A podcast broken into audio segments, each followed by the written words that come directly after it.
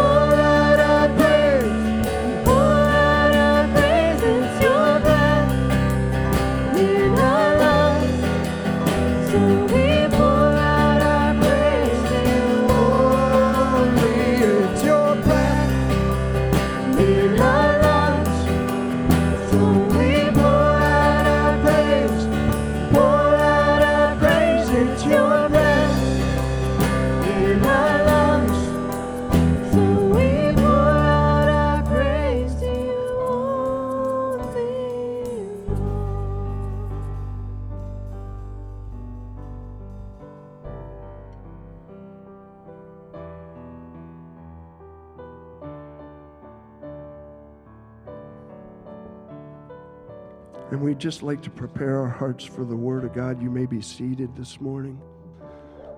Again, we appreciate Luke and his ministry to uh, Ripon College through his house. And uh, Luke, you got more people waiting in the wings. Katie has been accepted at Fox Valley Tech, and she'll be uh, a freshman in college next year. So, uh, and, and thanks for bringing some of your your people here to Hillside. So God bless you, Luke, as you uh, bring God's word today. Thank you very much. Thank you. Thank you, Mike and worship team. It's good to be here with you this morning. Um, so my uh, my family is not here with me this morning. I uh, I am married. I've been married for it'll be 20 years this uh, coming June. So praise God for that to my wife Michaela. But she uh, she stepped off a curb at Culver's and stepped right onto a hard piece of ice and sprained her ankle really badly. So thankfully it's not broken here. And uh, my daughter Adelie is a 10th year doing ministry. So uh, that's my family. And uh, we have been here. This is our 10th year doing ministry at Ripon College. Uh, I work, as Mike said, for an organization called His House Christian Fellowship. And so um, it's, it's been an awesome journey. And uh, so it's, it's been really fun. And I get to work with Mandy, who I know you guys know well. She's been here and I know uh, taught a couple of times. And so um, she has, been, this is her ninth year. So we've gotten to be in partnership for nine years, which has been awesome. And so uh, His House Christian Fellowship, we really have just kind of three like main values, and that's to follow Jesus, share life, and change the world. And so that's that's what we're all about at His House Christian Fellowship.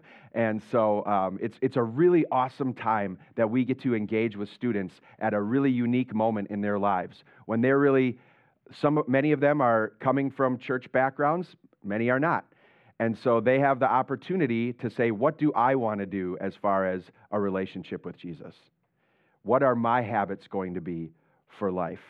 What am I going to pursue? And so now we have, now that we've been here for a number of years, we have alum that are doing all sorts of things uh, all, over, all over the country and all over the world.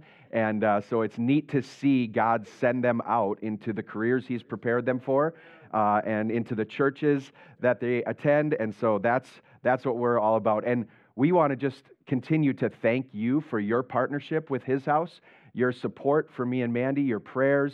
Uh, we, we do all sorts of things. We share. I'll call Pastor Eric up and be like, Do you guys have a big coffee pot? Uh, and he's like, Yeah, come on over and grab it. And so it's just a great partnership. And you guys probably know that your Pastor Eric used to be in college ministry himself. So it's really great for Mandy and I to have someone who's kind of been in the trenches and understands what we're going through and kind of what, what things we're dealing with. And so it's just a great partnership that we have with Hillside. And so we really love and appreciate you all. And so, um, Pastor Eric actually called Mandy first, and I was with her when she got the call. Um, and so, you know, I tried not to be offended that she was the first call. I understand. I'm, I'm the backup here. It's okay. It's okay. Um, but no, it was it was great. And and then she was kind of like, I don't know. And then I was like, well, I, will I'll do it. and so um, it's it's just an honor to get to come and be with you guys this morning. And so I'm excited for what God has for us in His Word today. And so today we're actually going to look at an encounter with Jesus. And specifically, I want us to encounter Jesus as the resurrection and the life. So if you have a Bible, whether it's on your phone or uh, in paper, we're going to be in John chapter 11. John chapter 11 this morning. And we're actually blessed in our passage this morning because even though it's one story, there's not one, not two, not three, but four encounters with Jesus that are going to help us encounter him as the resurrection and the life. So, encounter one is between Jesus and his disciples, encounter two is between Jesus and Martha, encounter three is between Jesus and Mary and the Jews that have come to comfort her, and then encounter four is between Jesus and Lazarus. So, those are the encounters we're going to look at this morning. But before we jump into our text, I just want to pray. Heavenly Father, as we come to your word, help us to come humbly because we need to hear from you. We need to have our wrong, our stinking thinking corrected. We need to we need to bring the sins that so easily entangle us before you and repent. God, we're sorry. And we need you. We need your forgiveness, but we also need your healing and your righteousness to come in and restore and lead us to life. Thank you so much, Jesus, that you are the resurrection and the life, that you are hurting, need your touch. So please, God, restore us this morning. Help us to see and trust you as our resurrection and our life. So thank you for this time that we get to spend together in your word. In Jesus' name, amen.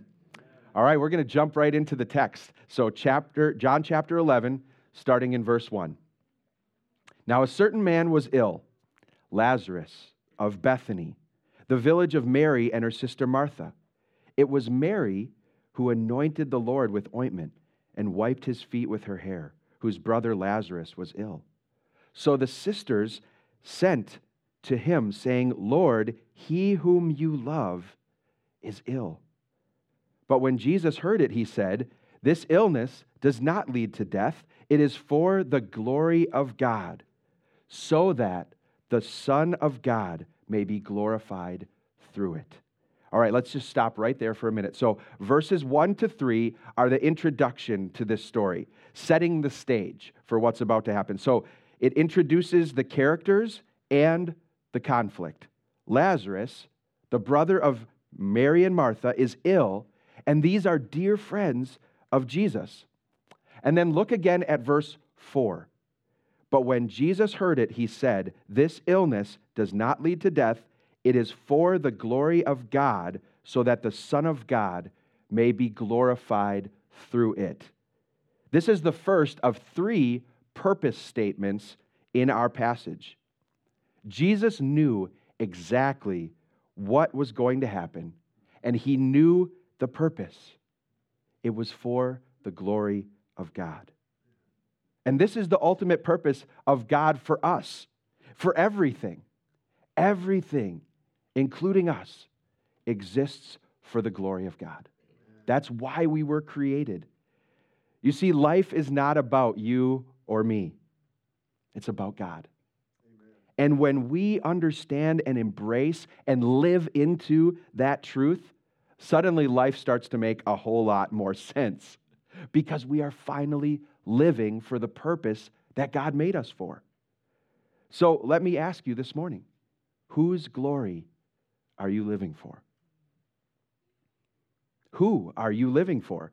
Jesus knew that everything was about the glory of God.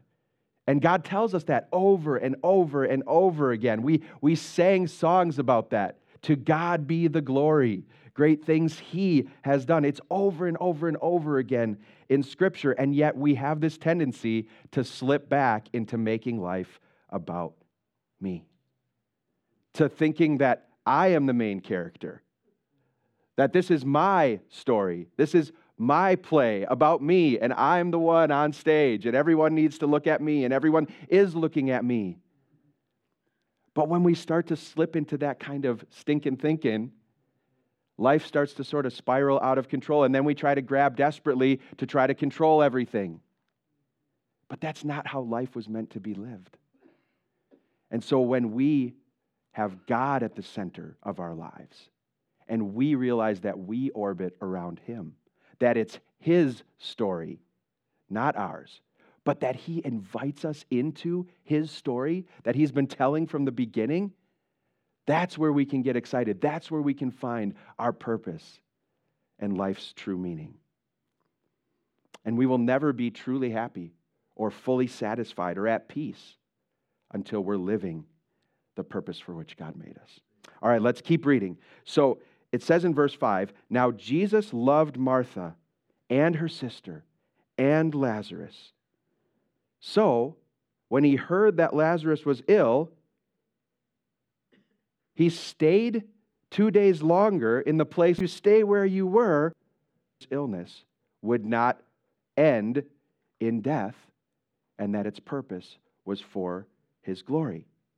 So he knew what was going to happen. He knew what he was going to do. He had a plan, and he was in control. And still, it's not how we would expect him to respond, right? So, what about you?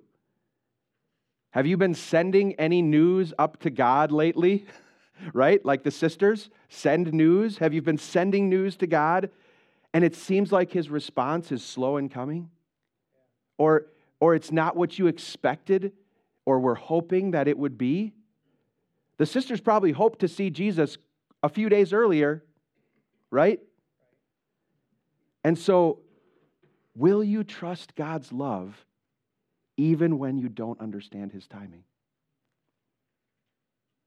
Will you trust his plan even when it's not working on your timetable?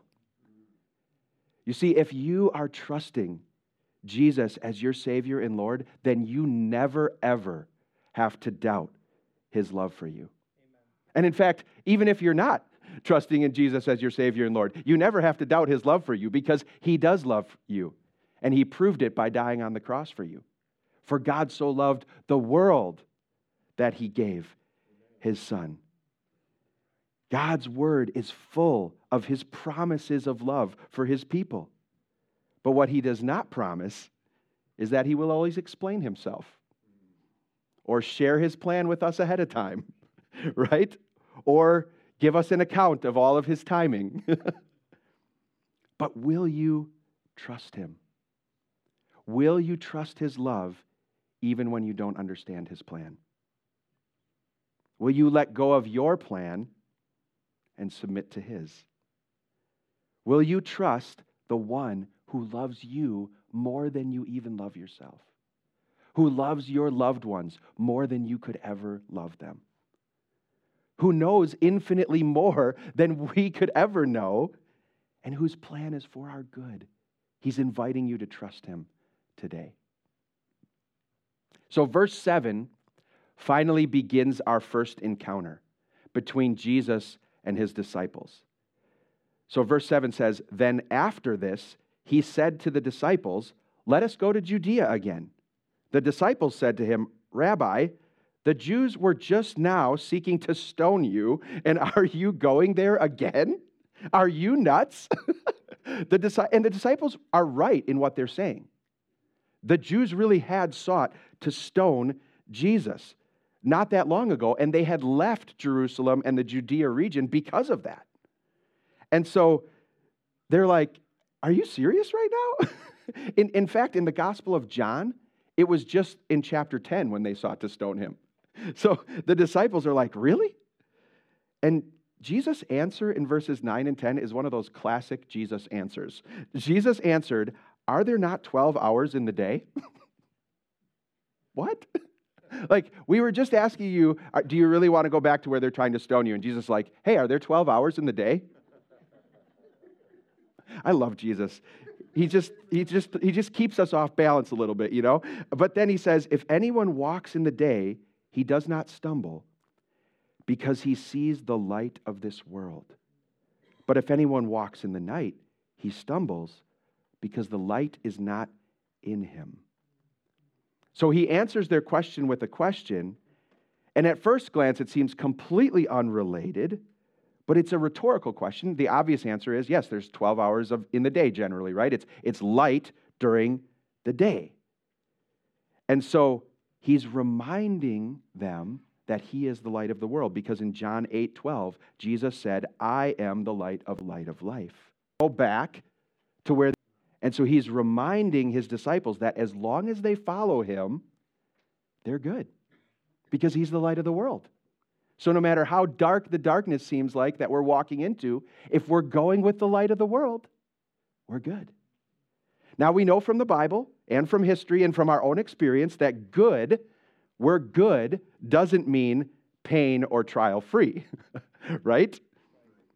All of the disciples followed Jesus and were persecuted for their faith, and all but two of them, Judas, who didn't follow Jesus, and John, were actually killed because they trusted and followed Jesus.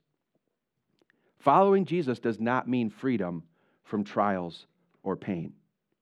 It means something even better that the God of the universe, the King who came and gave his life for us and rose again, will be with us through the trials and the pain. It means that we have his love and power and freedom and peace and joy, life in him that outlasts and far surpasses every trial or any pain we could ever experience. As the Apostle Paul, someone else who suffered greatly for his faith, he wrote in 2 Corinthians 4 16 to 18, So we do not lose heart. Though our outer self is wasting away, I, I just turned 42, no, 41. See, I can't even remember. I just turned 41. Yes, 41. And uh, I feel, I, I'm starting to feel still, though, the outer outer man wasting away, you know. I play soccer with Adrian and Hannah, um, and uh, I definitely see these young people running all over the field, and I'm glad I play goalie. Um, so, so, though our outer self is wasting away, our inner self is being renewed day by day. And listen to what Paul, the person who, who God said, I will show him how much he must suffer for me he says, For this light, momentary affliction. This is a guy who was beaten by rods, shipwrecked, stoned, and left for dead. I mean, he, he lived a crazy life of suffering. And he says, This light and momentary affliction is doing something, he says. It's preparing for us an eternal weight of glory beyond all comparison as we look not to the things that are seen, but to the things that are unseen. For the things that are seen are transient, but the things that are unseen are eternal. Where's our focus? Is it on the light momentary affliction, the pain and the trials, or is it on the light of the world, Jesus? So keep your eyes on Jesus. Back to our passage. Verse 11 continues After saying these things, he said to them, Our friend Lazarus has fallen asleep, but I go to awaken him. The disciples said to him, Lord, if he's fallen asleep, he will recover. I just think this is really funny. I don't even know why John put this in there, honestly. Like, he could have just skipped to the part where Jesus says, He's dead, let's go, right? But he puts this little part in there, and I think it's kind of to remind us that we just don't always get it. we're, we're a little slow sometimes, right? And Jesus and God are operating on a different level, right? But thankfully, right? So, so they're like, well, if he's fallen asleep, I, I think he'll wake up, okay? now, Jesus had spoken of his death, but they thought that he had meant taking rest and sleep. Then Jesus told them plainly. Aren't you glad that sometimes God is like, yeah, right? Tells us plainly. told them plainly, Lazarus has died. And for your sake, I am glad that I was not there. Here comes our Eve. Yep, this is doubting Thomas. He may die with him. Let us also go that we may die with him. Wow. Doubting Thomas. He gets kind of a bad rap. But right there, that's a huge, exp- I mean, they were expecting we could die. And he, of all the disciples, is like, guys, let's go. And if we die, we die. Wow. But did you catch that second purpose statement? So that you, my disciples, may believe. Jesus wants his disciples to keep believing in him. They've already been following him, right? So why, why is his purpose that they may believe? Because belief is not a one time thing. We have to keep believing, keep trusting, keep growing in our knowledge of and love for our Savior. There are so many times where we're tempted throughout life not to trust in Jesus, not to keep trusting Him, no matter what happens, no matter what life throws at us. We need to keep believing. Trust is one of the primary fuels for relationships, right? That's true in marriage, that's true in parenting, it's true in all of our relationships. We need trust. And so we need to keep trusting God. So we actually see a great example of that for us in Thomas and the disciples. That they even decide to go with Jesus is an example of them trusting Jesus. So, will you keep trusting? Will you trust Jesus even when it costs you? You know, the disciples had seen lots of really cool things happening with Jesus, right? They got to experience miracles. They got to do some miracles to cast out demons, right?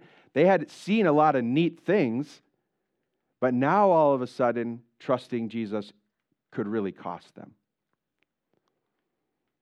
It can be easy to believe in Jesus sometimes when things are going well, when we're thanking Him for our blessing, when we do receive that immediate answer to prayer. But will you trust Him even when it costs you? Will you do the hard thing that He's calling you to do when you don't know how it's going to work out? May God give us the grace to trust and follow Jesus in any and every circumstance. All right, here comes encounter number two, starting in verse 17. Now, when Jesus came, he found that Lazarus had already been in the tomb four days. Bethany was near Jerusalem, about two miles off, and many of the Jews had come to Martha and Mary to console them concerning their brother. So when Martha heard that Jesus was coming, she went and met him. But Mary remained seated in the house. Martha said to Jesus, Lord, if you had been here, my brother would not have died.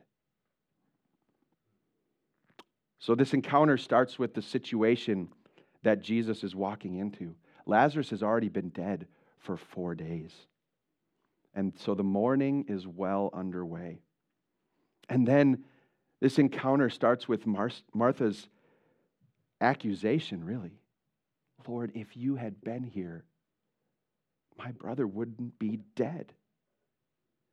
It's your fault he's dead, is what she's basically saying.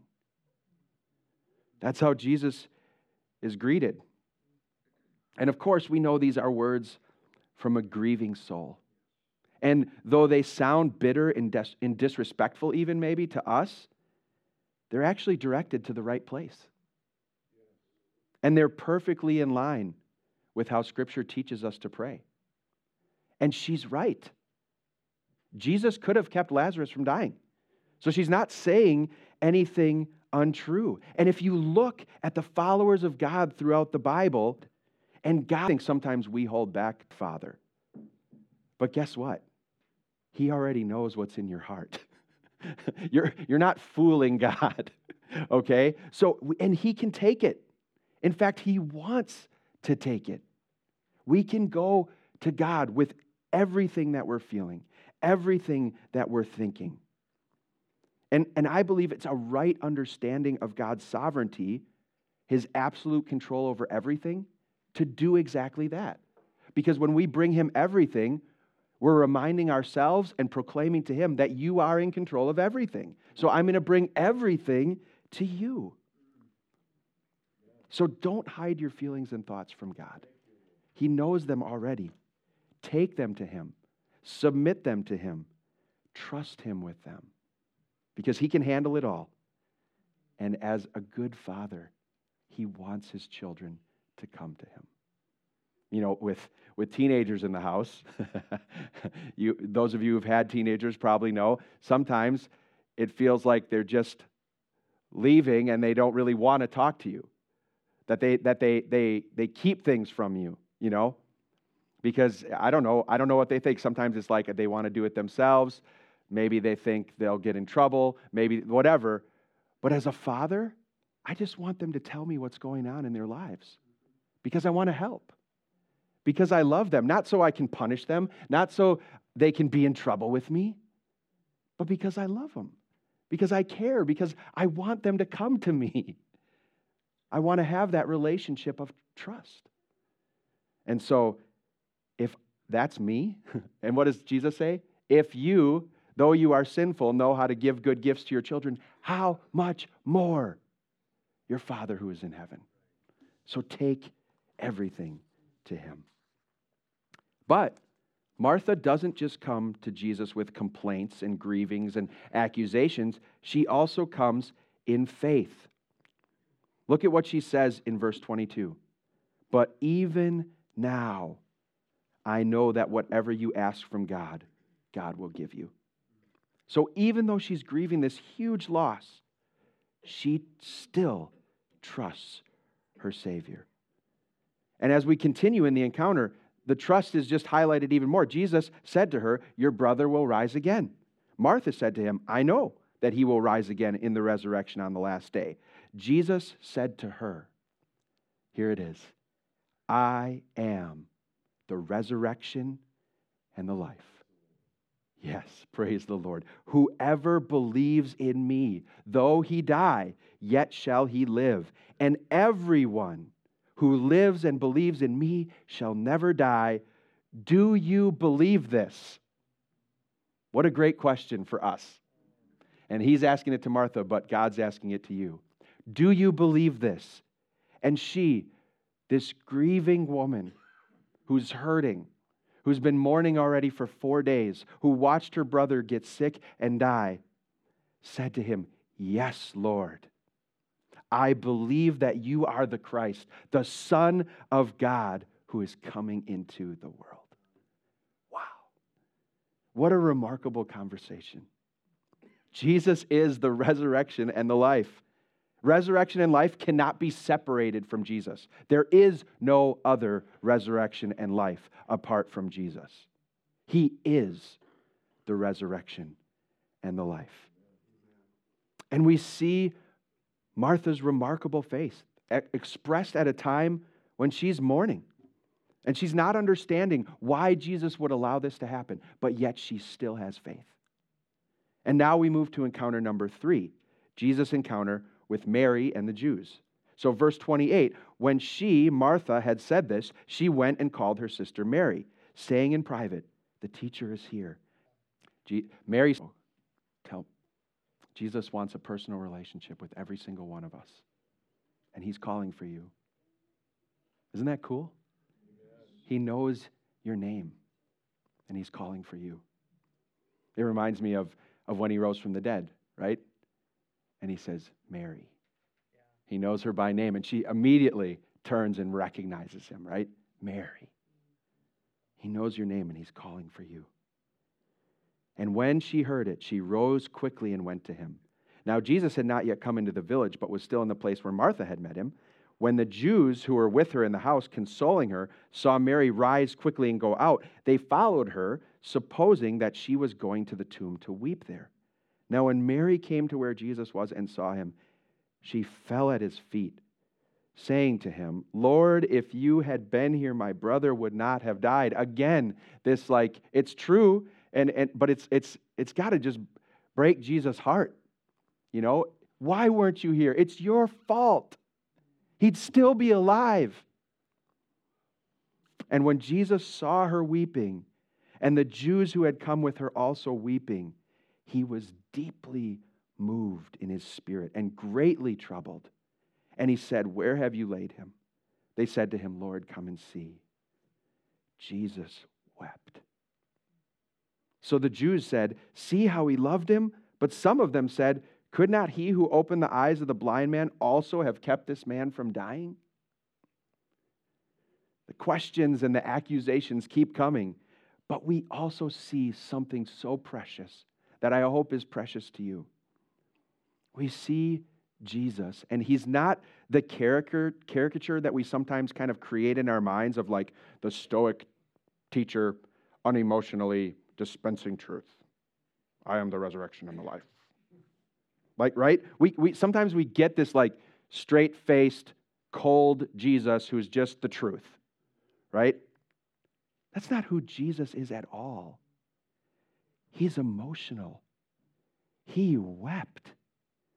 And the Greek term our text translate as deeply moved actually carries an element of anger. And though the text doesn't specify what Jesus was angry about, I believe he was and still is angry at sin and its results death, distrust, accusations, mourning, loss. Jesus is touched by these things, even though he knows he's about to raise Lazarus.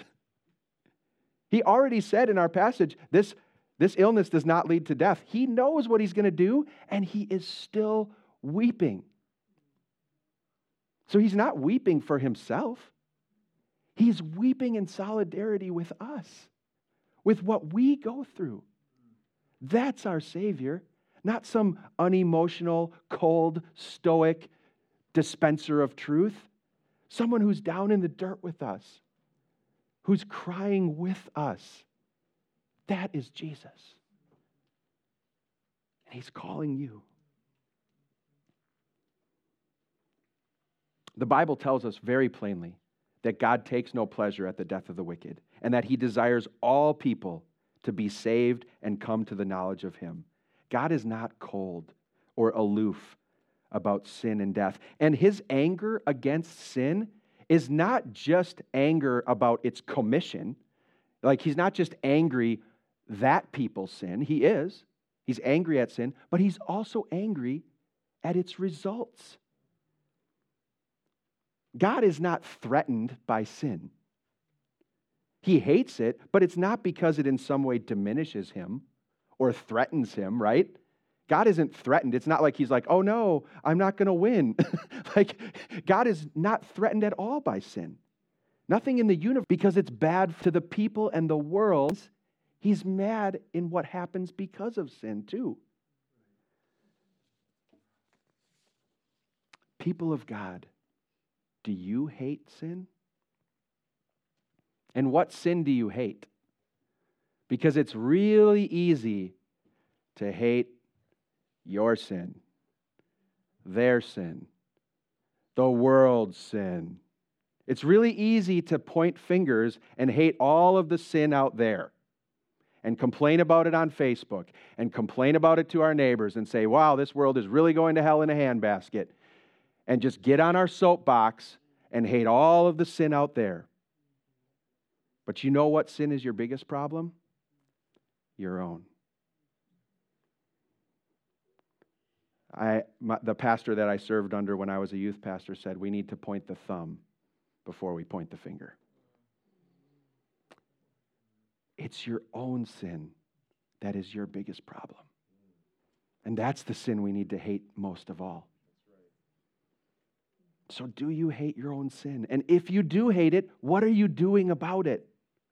Will you repent and believe over and over and over again? I think one of the marks of Christian maturity is learning to be quick and qu- quicker and quicker and quicker at repenting. So that's pretty soon, it's as soon as we sin, we're like, oh, sorry, God. And then we can just move on right away. Instead of like defending it, hiding it, you know, trying to make it right ourselves, just immediately apologize to God and apologize to people. Keep short accounts with God and with others, right? That's a mark of Christian maturity is learning to repent faster and faster. But also, will you continually offer your body as a living sacrifice, asking God to destroy the sin in your life? Will you do whatever it takes to wage war against the sin that so easily entangles us all? Do you hate sin? All right, let's move on to our fourth and final encounter Jesus and Lazarus. Verse 38 Then Jesus, deeply moved again, came to the tomb. It was a cave, and a stone lay against it. Think there's some foreshadowing, maybe, of Jesus' death and resurrection? Jesus said, Take away the stone. Martha, the sister of the dead man, said to him, Lord, by this time there will be an odor, for he has been dead four days. Jesus said to her, Did I not tell you that if you believed, you would see the glory of God? So Jesus' encounter with Lazarus actually begins with another encounter with Martha. Now, the faith she expressed earlier that, yes, I believe you're the resurrection and the life, now it's being put to the test, right? This is where the rubber meets the road. And sometimes we talk a big faith, but when it actually comes down to it, we're afraid that what God is asking us to do is really going to stink. right? Like, no, this is really, no, this is going to stink. No, I'm, I'm not moving the stone away. I'm not going to go talk to that neighbor. I'm not going to try to seek reconciliation in this re- relationship that's been on the rocks. It's, that's, it's going to be too hard. It's really going to stink. I don't want to jeopardize my relationship. I don't want to jeopardize my position. No, God, it's going to stink. I'm, I'm not old, but I'm increasingly realizing that I'm not young either. and I've been blessed to follow Jesus since I was three or four years old. And one thing I can say with absolute certainty is that I have never, ever regretted following Jesus. There are plenty of things that I do regret in my life. But all of those regrets come from the times where I followed myself, where I followed my own sinful desires, where I was trying to build and protect Luke's kingdom needed. But I have been doing what he asked me. It's certainly not always easy, but I've never once regretted it. What about you?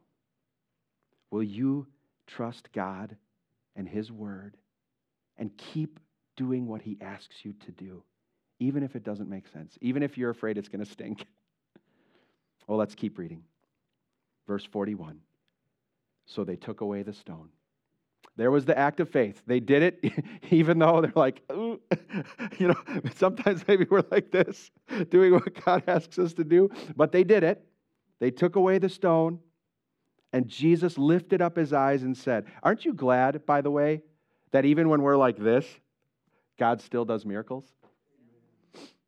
A mustard seed of faith, right? Praise God.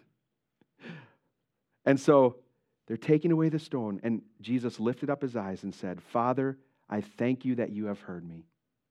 I knew that you always hear me, but I said this on account of the people standing around. And here's our third purpose statement that they may believe that you sent me. Are you getting a pattern here? For the glory of God, that his disciples would believe and that everyone here would believe. Jesus wants everyone to believe in him. And verse 43 when he had said these things, he cried out with a loud voice, Lazarus, come out. The man who had died came out, his hands and feet bound with linen straps, and his face wrapped with a cloth, this mummy like walking out. And Jesus said to them, Unbind him and let him go. Unbind him and let him go. What do you need to be unbound from today? Jesus can do it. Jesus is the resurrection and the life. So, my final question for you today is Have you heard and responded to Jesus' call to come from death to life? Because he's still calling people out of graves today. We were all born physically alive but spiritually dead. All have sinned and fall short of the glory of God and are by nature children of wrath. We were all born enemies, not neutral, not innocent, born enemies. And so we all need to hear Jesus' call to come from death to life. So have you, because his invitation still stands today. He has finished the work. He died on the cross for our sins and rose again from the dead. Just as he rose Lazarus, he rose himself to prove that his payment was acceptable to God. And so, by faith, by trusting in Jesus as our Savior and following him as our King, we can receive him as the resurrection and the life. So, I'm going to just say that line that Jesus said to Martha, that he's saying to all of us this morning I am the resurrection and the life. Whoever believes in me, though he die, yet shall he live. And everyone who lives and believes in me shall never die. Do you believe this? If you're trusting in Jesus as the resurrection and the life, we have a great opportunity this morning. So, Adrian is going to come and lead us in the Lord's Supper, a time for Jesus' followers to remember him and proclaim his death until he comes again. Come on up and lead us, Adrian. Thank you, Luke. As Luke said, we're now going to partake in communion. Um, here at Hillside, we do it once a month.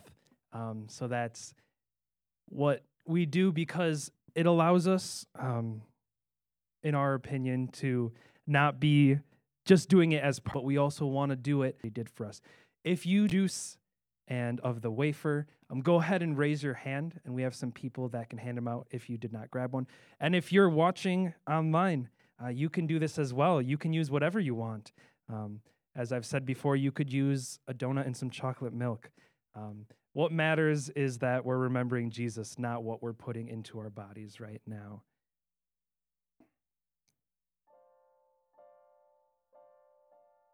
I'm going to read a passage about Jesus during that Last Supper. And it was right before he was going to die on the cross. And so I can imagine he was definitely thinking a lot of things. Um, imagine how you would feel the night before going through such terrible things that no one else in history has ever gone through.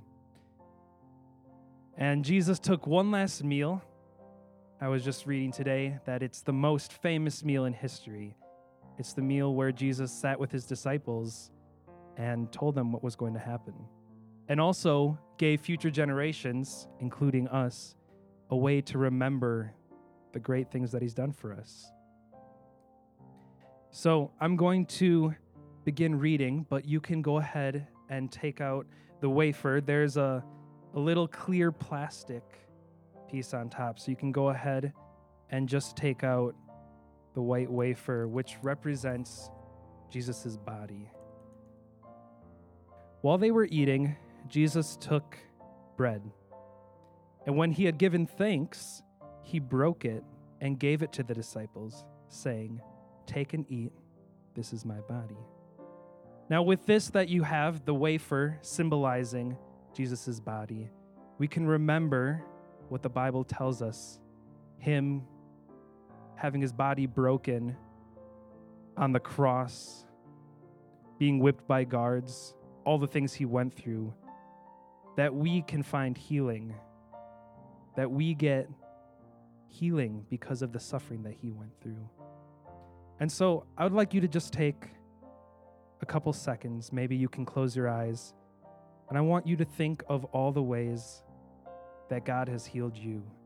And that's not only in your body, but in your mind. And if you have anything that you need from God, maybe ask Him for it now. And trust, as Luke said, that He has His best plan for you already. Whatever God's answer to that prayer may be, you know that He has your best interest in mind and that all things are going to work together for His glory. So go ahead and, and thank Him for the healing He's given and trust Him for the healing that He'll give in the future.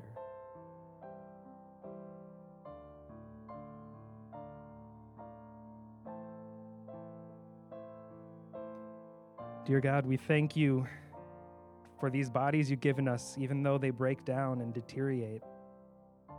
You've given us vessels that we can use to worship you.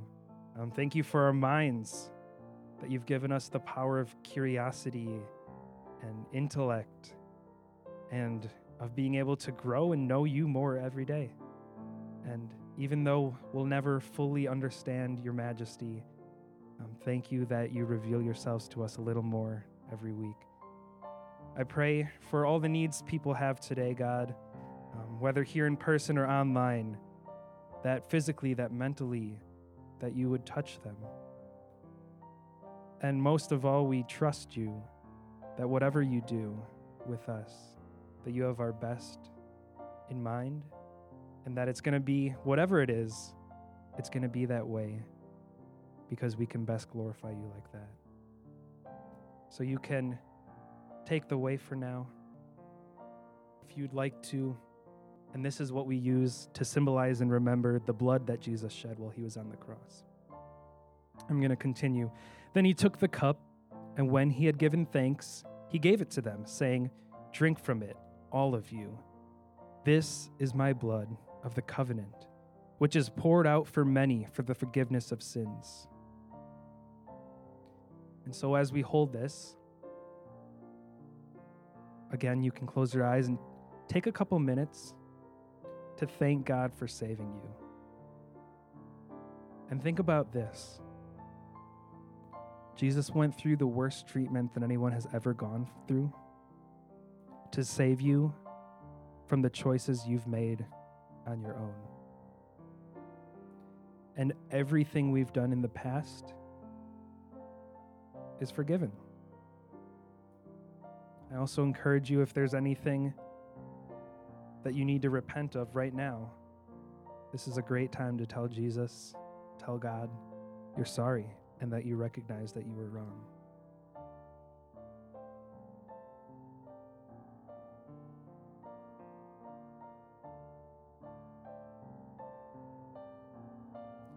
God, we recognize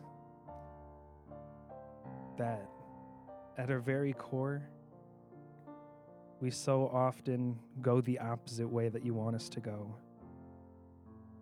That these things we've seen in the Bible of people who make choices, like Jonah going the wrong way, or like David, who knew it was wrong to take someone else's wife.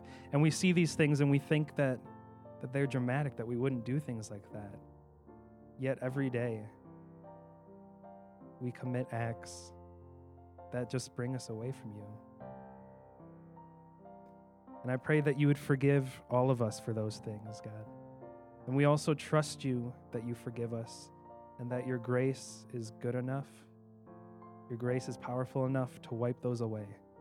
And so, thank you for dying on the cross that we can not only have life now, but life forever. So, go ahead and let's partake of the grape juice together.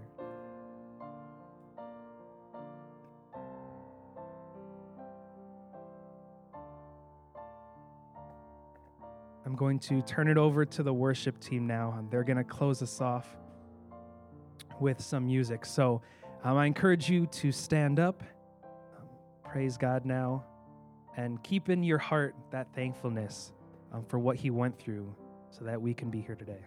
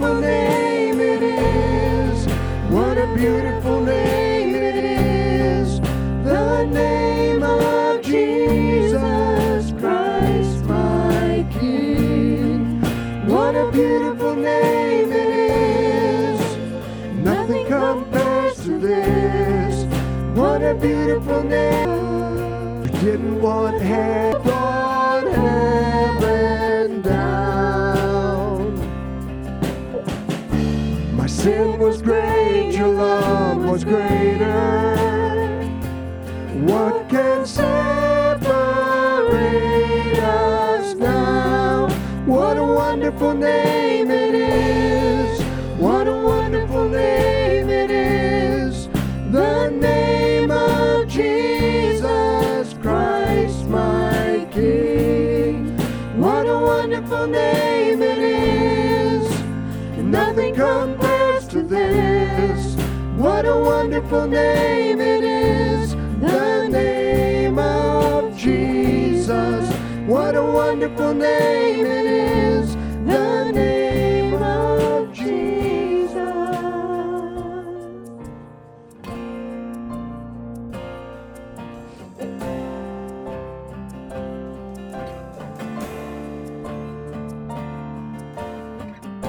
Just what reflect on Christ has done for us.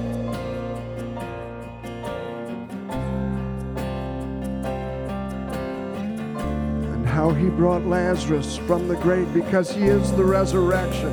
Death could not hold you, the veil tore before you. You silenced the boast of sin and grave.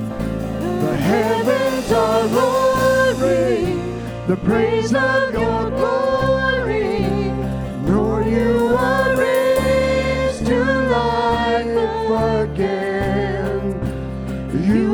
No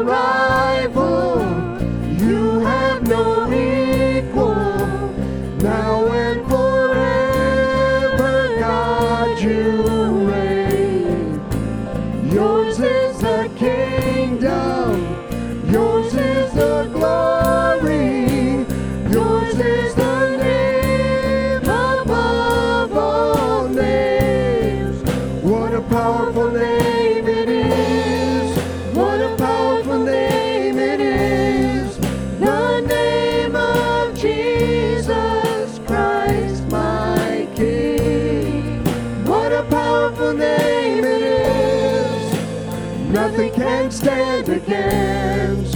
What a powerful name it is, the name of Jesus. What a powerful name it is, the name of Jesus. What a powerful name it is,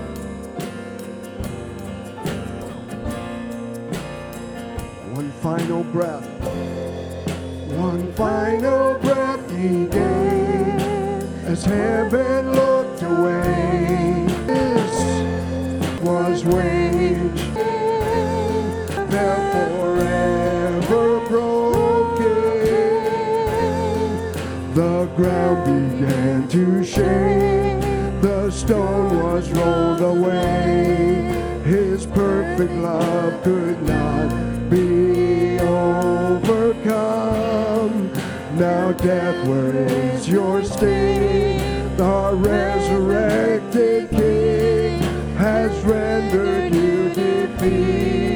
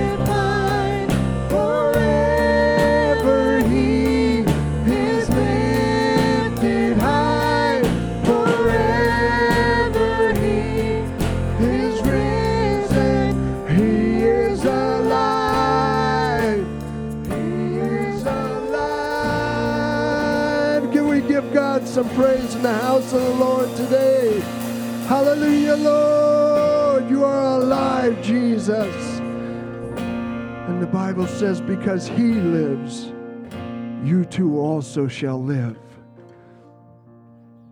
And he is here.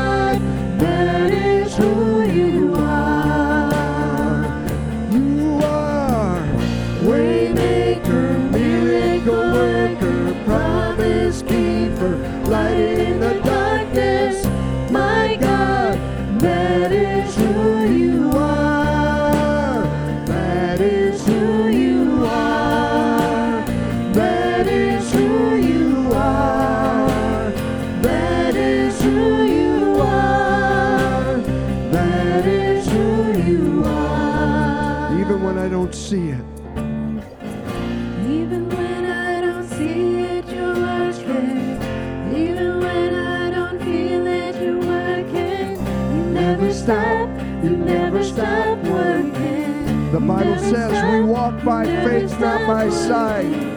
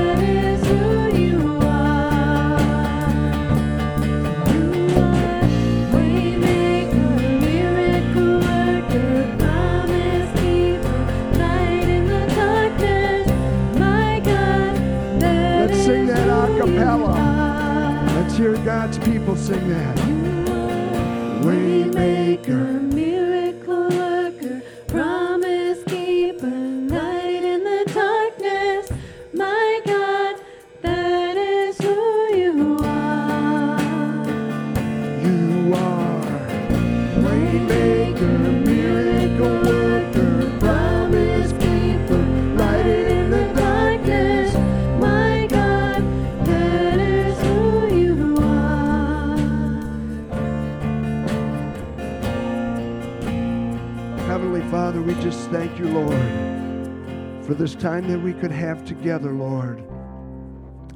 To be able to hear the Word of God and to uh, receive a challenge that we might live by faith, believing in the one who said, I am the resurrection and the life, Jesus Christ.